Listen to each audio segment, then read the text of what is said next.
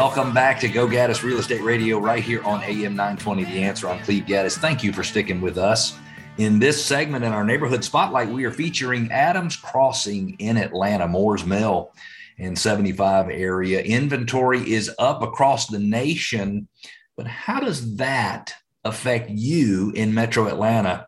And then regarding monthly rent, rents are up 15% in the last year, 15% in the last year.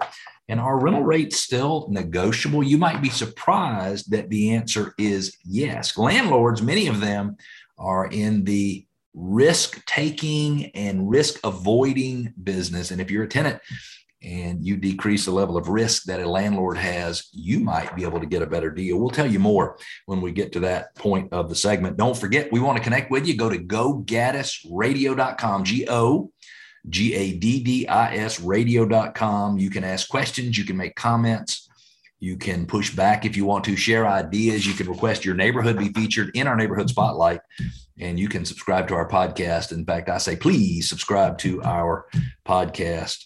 Each week, we pick one specific Metro Atlanta neighborhood out to call out critical changes over the last three years to help you understand as a homeowner in that neighborhood whether or not you have a particular advantage in today's market. And the subdivision for this week is Adams Crossing, which is in Fulton County in the city of Atlanta. If you're going north on 75 exit Moores Mill Road, go west on Marietta Boulevard, left on Bolton, and then left on Marietta Road, and you enter from Adams Drive. 161 homes in the neighborhood. I am familiar with this neighborhood. I've seen it many, many times. Great location, fabulous location. In 2019, the average sales price of a home in the neighborhood, there were 11 homes that sold. Now, remember, we're looking for about 7% of the homes in a neighborhood to sell.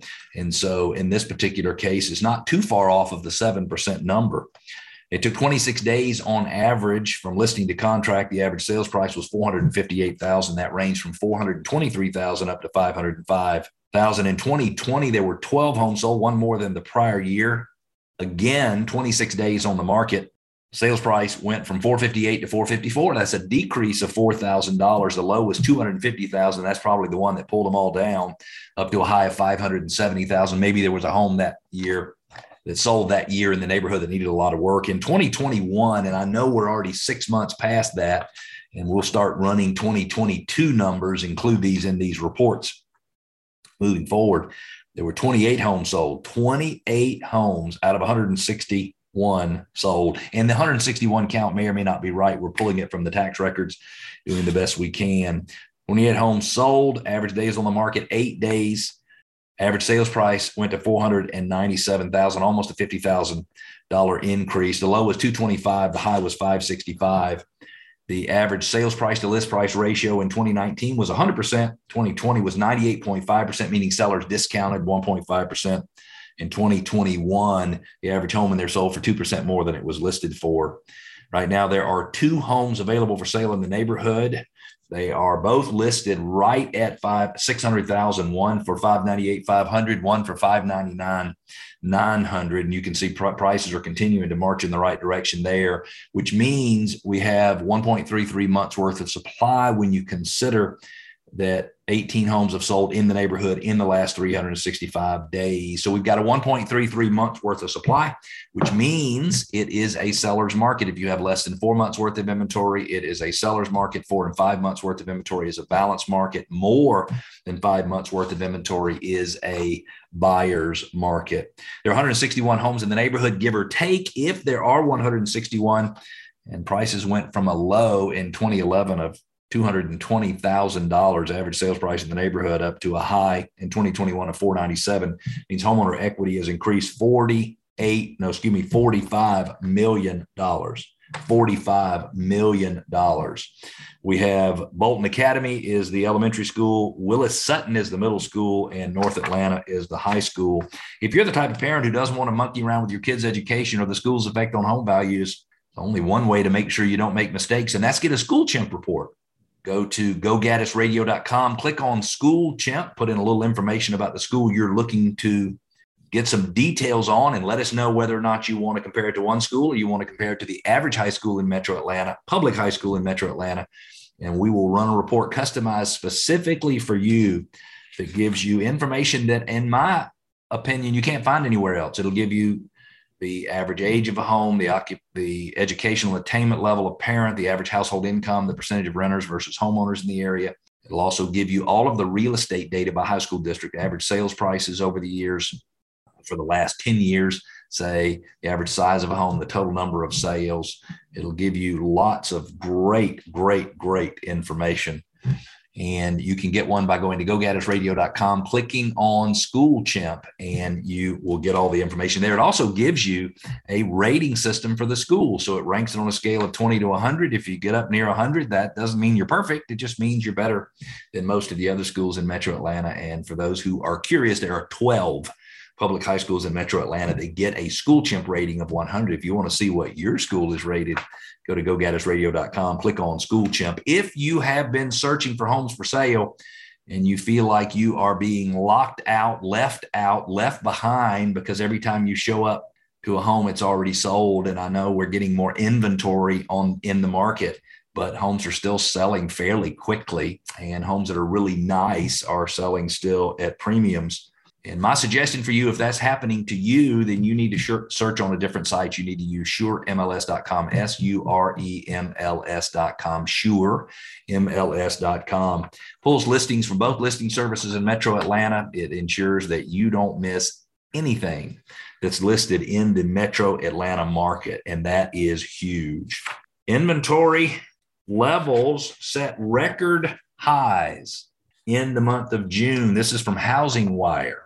The number of active listings in the month of June in the United States rose 18.7% year over year in June. This is according to Realtor.com's monthly housing trend report. The increase represents the fastest yearly pace ever recorded by Realtor.com. I don't know how far they go back, but that's a big deal. Despite the increase in number of active listings remains, believe it or not, listen to this 53.2% below the June 2019 level. Active inventory increased year over year in 40 of the 50 largest US metros, with Austin, Texas experiencing the largest annual increase at 144%, which means if there was one listing before, now there's two and a half. If there was a thousand, now there's two and a half thousand. If there's 10,000, now there's 25,000 listings. That's amazing listing inventory increase. And I know that Austin market has been incredibly competitive. Phoenix had 113.2% increase. Raleigh, North Carolina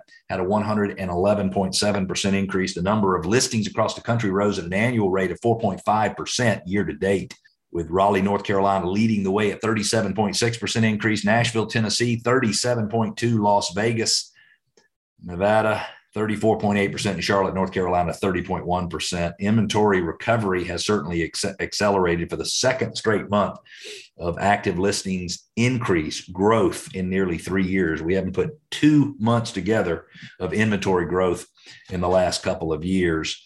Experts attribute the jump to uh, in listings to new sellers entering the market at a much higher rate than they did in 2017 to 2019 due to the record high asking prices and rising interest rates. Uh, they're afraid it's going to drive buyers out of the market, and sellers are trying to beat the market. They're trying to time the market and get their homes on the market. So, more inventory, the article says, will eventually will eventually will cool the feverish pace of competition. The typical buyer, although, has yet to see meaningful relief from quickly selling homes and record high prices. And it, it the article does make one interesting point, and that is it is the larger homes that are being listed in the market today, more larger homes, more homes over 750 square feet, 1750 square feet. Most homes in metro Atlanta are over 750 or 1750 square feet. Easy for me to say. Has frustration set in because you're a tenant and rents have been increasing and you are fearful? There is no end in sight. There may be opportunities out there for you to get creative. Rents are up 15% from a year ago. The national vacancy rate is less than 6%, which means if there's a thousand homes, only 6% of those homes are sitting vacant. And in some cases, they're vacant because the landlord chooses for them to be vacant. There's just not enough homes to rent out there. And with home prices and mortgage rates going up, more people are looking to rent. So it's a shame you've got competitive real estate market forcing more people to go rent. Rents are going up 15%. Sometimes I have sellers selling houses who have to rent a home temporarily and they are experiencing sticker shock.